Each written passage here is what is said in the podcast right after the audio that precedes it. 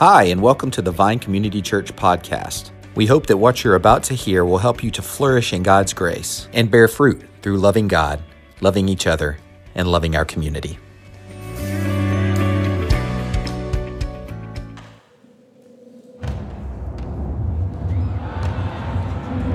What makes someone the greatest? While others just make the wait list. The debate is on who's great. I am the greatest. Sports commentators entering their own word boxing rings with stats on who has that one thing, the title, the greatest of all time, the GOAT with no sugarcoat, just proof. Hank Aaron or Babe Ruth, Ali or Sugar Ray, Ronaldo or Pele, LeBron or Michael. These arguments recycle. Montana or Brady. What about the ladies? Martina or Serena? Who owns that arena? Fame, performance, muscle, speed, rebound, hustle, and what if it's all the greatest hustle of all time? And one life can help us redefine what greatness really means. When the last are first, roles reverse in this upside down scoreboard. Now, no point score, no giant billboards, just three words that changed the world. They debated too in their own list of who's who. This ultimate follow through. When they saw an empty tomb and knew he is Lord. Amen. yeah. Thank you, God, that He is the greatest. And we are in a new series called What Do You Think? And the question that we're going to be looking at today is this Can you follow Jesus and desire to be great? And that's a pretty good question, isn't it? And we all have our different definitions about what greatness really is. It might come from the realm of sports, like we've seen, or work, or maybe uh, finances, or maybe it's your hobby, or family, or even religion. Uh, it, our definitions of greatness, we have them as a culture, and we have our ideas of what we think, and that's good.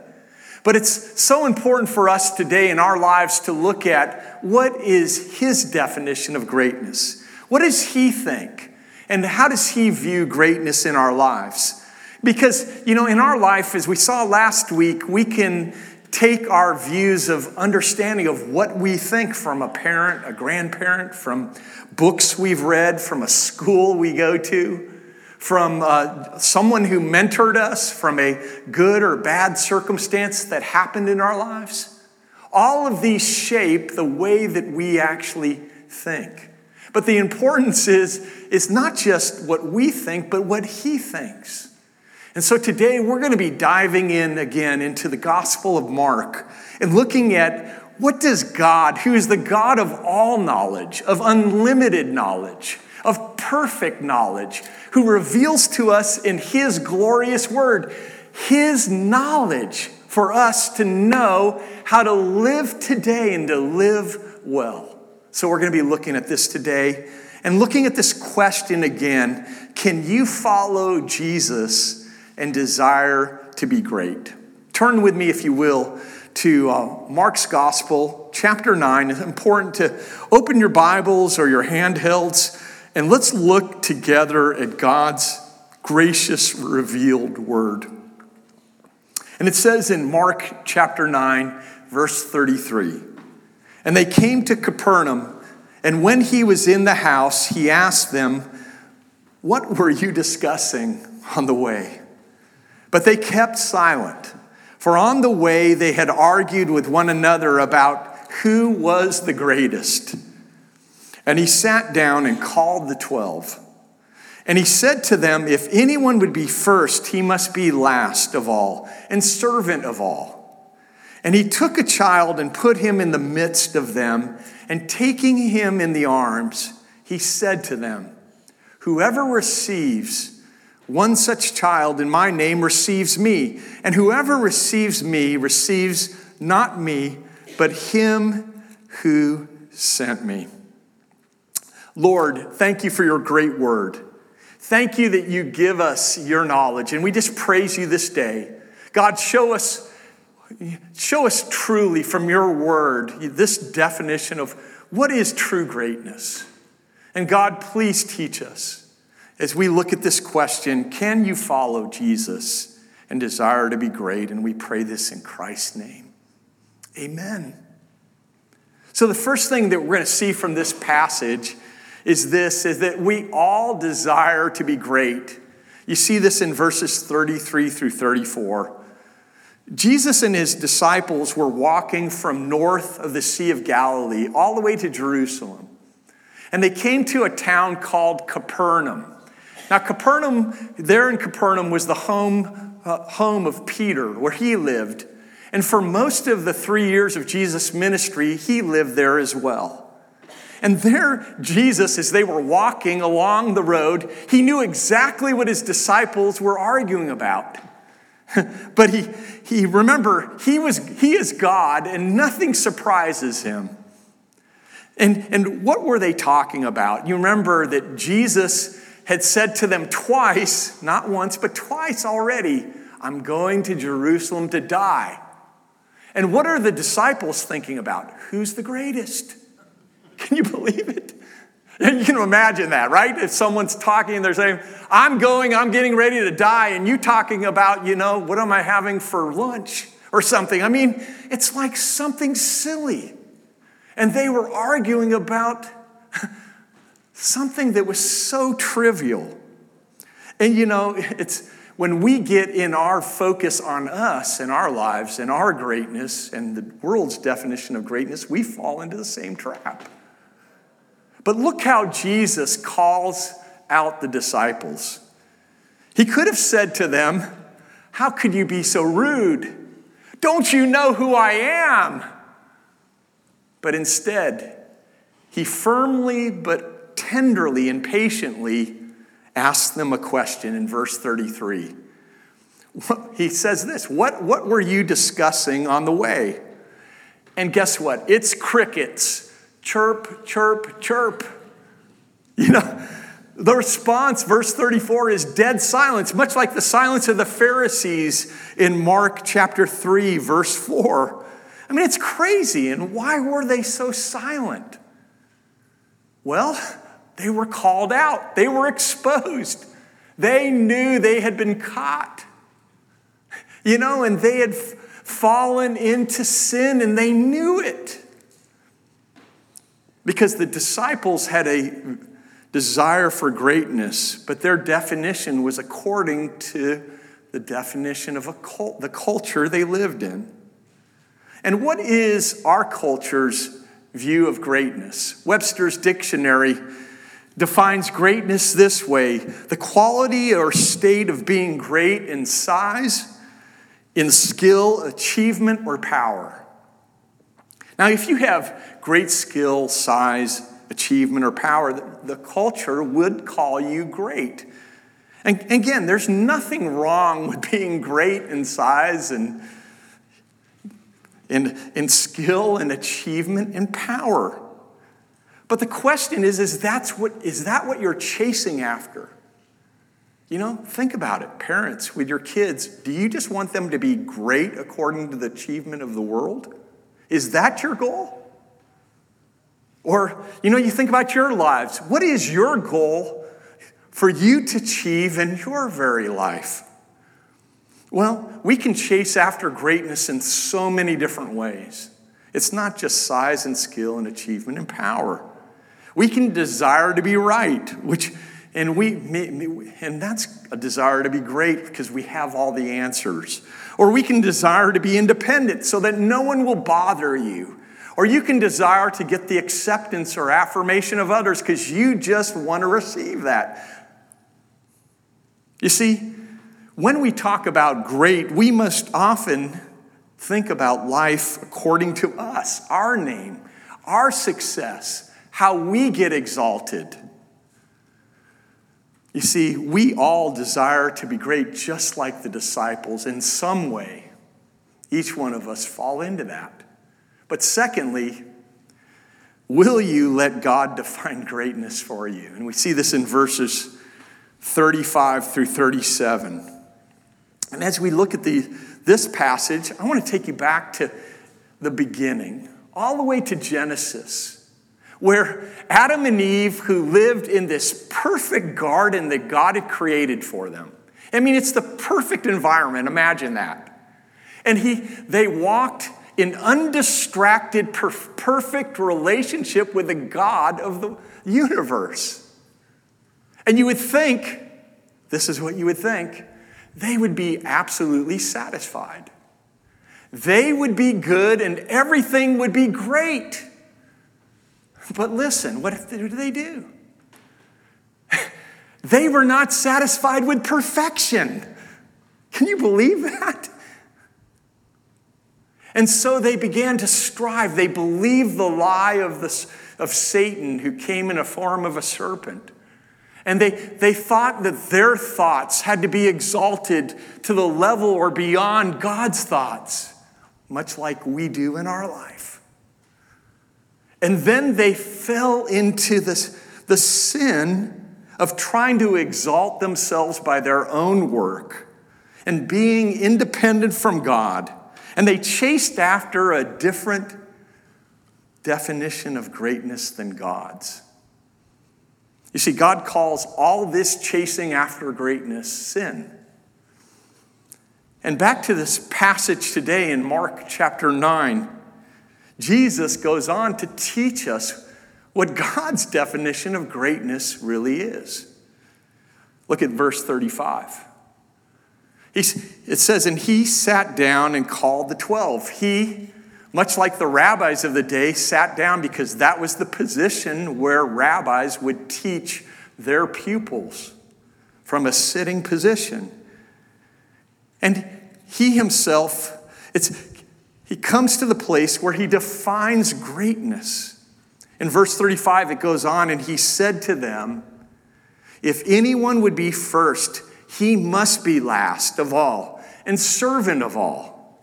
Here, Jesus defines greatness as this serving for the glory of God. And in the Gospel of Mark, Jesus teaches a principle of greatness that flips the view of, of what the world would call great and what he calls great. He started with himself to teach this, though. You know, Jesus is God, and by definition, he is perfect in every way, right? Including his greatness. He is first in priority, but yet he says, I am first, but I will become last. And I will become last by my service, becoming a servant to all. Isn't it crazy that the greatest person in the universe, Jesus the Christ, proves his love for us and he becomes a servant for all, including for us. Jesus serving us. Well, he talks about the mission that he came for in Mark 10:45 where he says, "For even the Son of man came not to be served but to serve and to give his life a ransom for many." His life mission was to serve and not to be served and we know that his ultimate service when he died on the cross freely to give his life as a ransom for all who would believe in him. This is the very heart of greatness. He himself, who was first, became last. And the Apostle Paul writes about our great Jesus in Philippians 2 who was God and who became the servant of all. He writes this Have this mind among yourselves, which is yours in Christ Jesus, who, though he was in the form of God, did not count equality with God a thing to be grasped, but emptied himself by taking the form of a servant.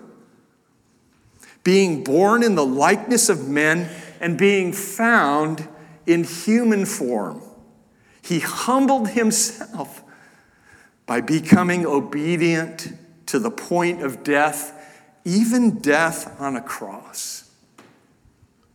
I can ask you one more time can you, can you follow Jesus and desire to be great?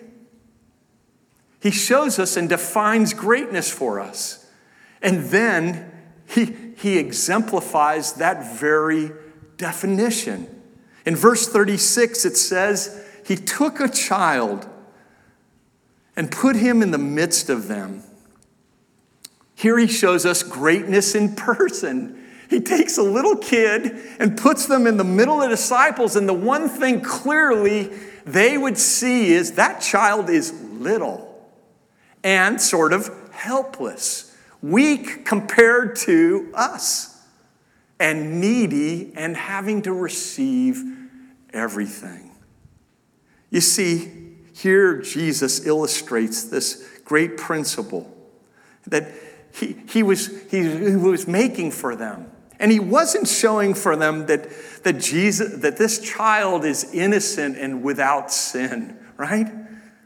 You know, um, this uh, last, yesterday actually, I had uh, my three grandboys by myself for the day.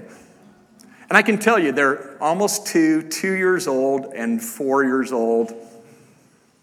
I can tell you that a, that a child is not innocent and without sin. they are wonderful. I love them so dearly. and yet, that's not what Jesus is teaching. You see, what he is illustrating is this principle that he takes the little child into his arms and pronounces this in verse 37 Whoever receives one such child in my name receives me. And whoever receives me receives not me, but him who sent me. Now, what is the common trait of every child, regardless of background or culture? It is powerlessness, or we could call it helpless dependence. And Jesus is making a point that a child is on the receiving end of almost everything. This is, again, true of every child, regardless both of in Jesus' day or ours. And see what Jesus is doing here. He is calling us to a helpless dependence on Him. Notice he says, Whoever receives one such child in my name receives me. Now, in verse 37, anyone, how many times does the word receive appear? Go ahead, just shout it out. You quick processors. Four. You're right, four. Someone got it right in the back. Good job. You know, and four times in one verse. And this is for the point of emphasis. What do you think Jesus is trying to say? Receive. Don't come to me with your works. You know, lay them down. Come to me not with your beauty or your strength or your smarts or your giftedness or your abilities. Come to me with your need. As one writer said, all you need is need, all you need is nothing. Are you coming, are we coming regularly before God with helpless dependence? You see, Jesus calls us to this. In God's kingdom, He inverts what greatness really looks like. As we've seen, He flips upside down the true view of greatness and he defines greatness as a person who is confident in their need for God's help. And the realization of our need produces humility. We constantly humble our hearts and our lives before Him and saying, God, yes, you've given me gifts but help me not to focus on it, even if people are driving me in that direction. Even if the whole world says, You're great because you do something, help me to realize I'm not great except for you call me great. And you give me greatness if I know you. So you see, God created you in His image to know Him and to seek Him in His truth and to be satisfied with Him. And if you're here today, whether in person or online, and you are not a Christ follower, you know, you may have a lot of gifts. But, you know, but at some point, all those things that you found that you thought, hey, I'm great, I'm this or that, it's to be empty. You're not to be satisfied in it. There's to be a place where you realize there's a loss, there's a failure, and then you'll realize, hmm, I am needy.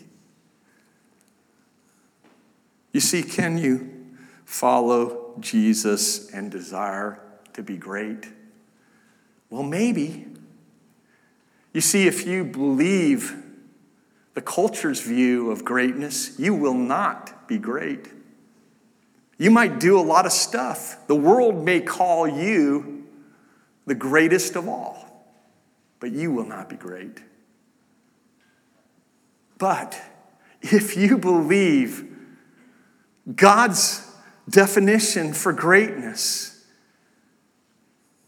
you see, serving for the glory of God, He calls that great.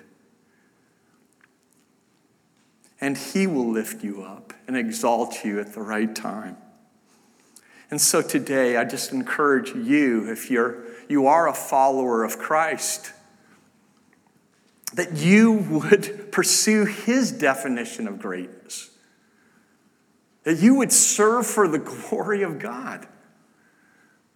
And how do you do that practically? Well, just as you think about it, the first thing to do is to say constantly in your heart, Lord, I humble myself in your presence. I humble myself.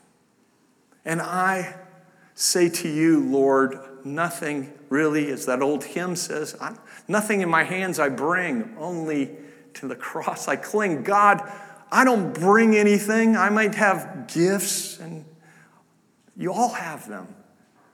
I might have beauty or strength or abilities, or I might be exalted in this way or that way, or get this acclaim or that. But God, they're nothing compared to you. God, I humble my heart in your presence. And then ask Him for strength to, to really show kindness to people all around you, especially those who are hard for you to love, right? I mean, yeah, it's easy for us to be kind to our people we love, or easy for us to care for. But I want to encourage you this week, you're just application of this sermon is, is to love those you wouldn't ordinarily love easily. Maybe it's someone in your neighborhood, you know, a neighbor next door. Maybe it's someone, you know, you're on a walk and you don't normally pause because you're so focused on your stuff. And God calls you to just pause and pray for someone. Or maybe even just smile in the store or whatever God calls you to do that this week you would find a way to practically ask the Holy Spirit to serve Him and others for His glory. You see, that's true greatness. And our God Himself calls us to His greatness. So today, as we prepare our hearts, and our lives for His supper. We come together and we want to, to first and foremost uh, repent of our understanding of greatness. And we want to receive again His greatness. Remember, we have to look to Jesus, who was the greatest of all, who went to the cross and became the servant of all he died to rescue you from your sins when we totally didn't deserve it. His love and willingness to suffer, die, and come again, and He promises He's going to restore and make all things new. Jesus has come, the greatest of all. He became the servant of all to prove God's greatest love for all who would receive Him. So, first and foremost, as we come to his supper, let's bow together and let's take a moment to turn and repent. First of all, acknowledging ways we have fallen into the trap of believing the culture's view of greatness. So, as we come to just a moment of silent repentance, will you ask yourself have you been chasing after greatness that will never satisfy you? It's so easy to do. Will you come before Him? Ask Him that. And will you repent of any sin as you prepare, as we prepare together for His supper? Let's go before Him in silent repentance now.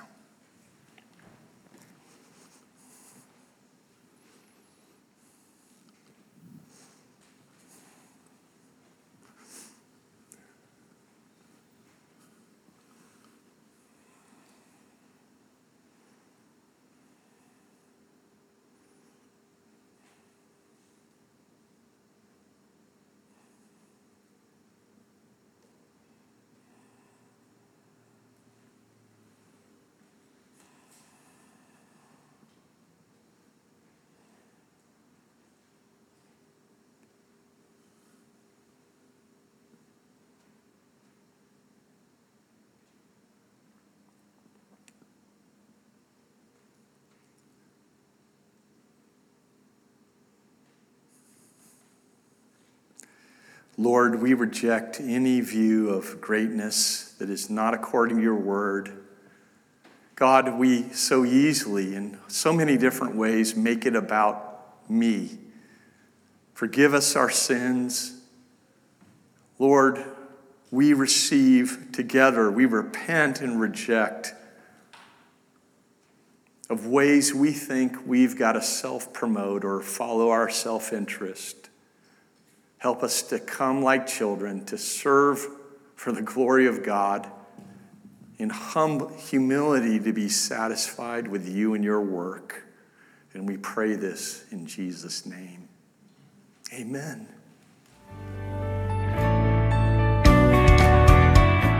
Thanks so much for joining us for this podcast. For more information, you can visit us online at thevinecc.com, download our mobile app, or visit us on Facebook or Instagram at The Vine CC. Have a great week.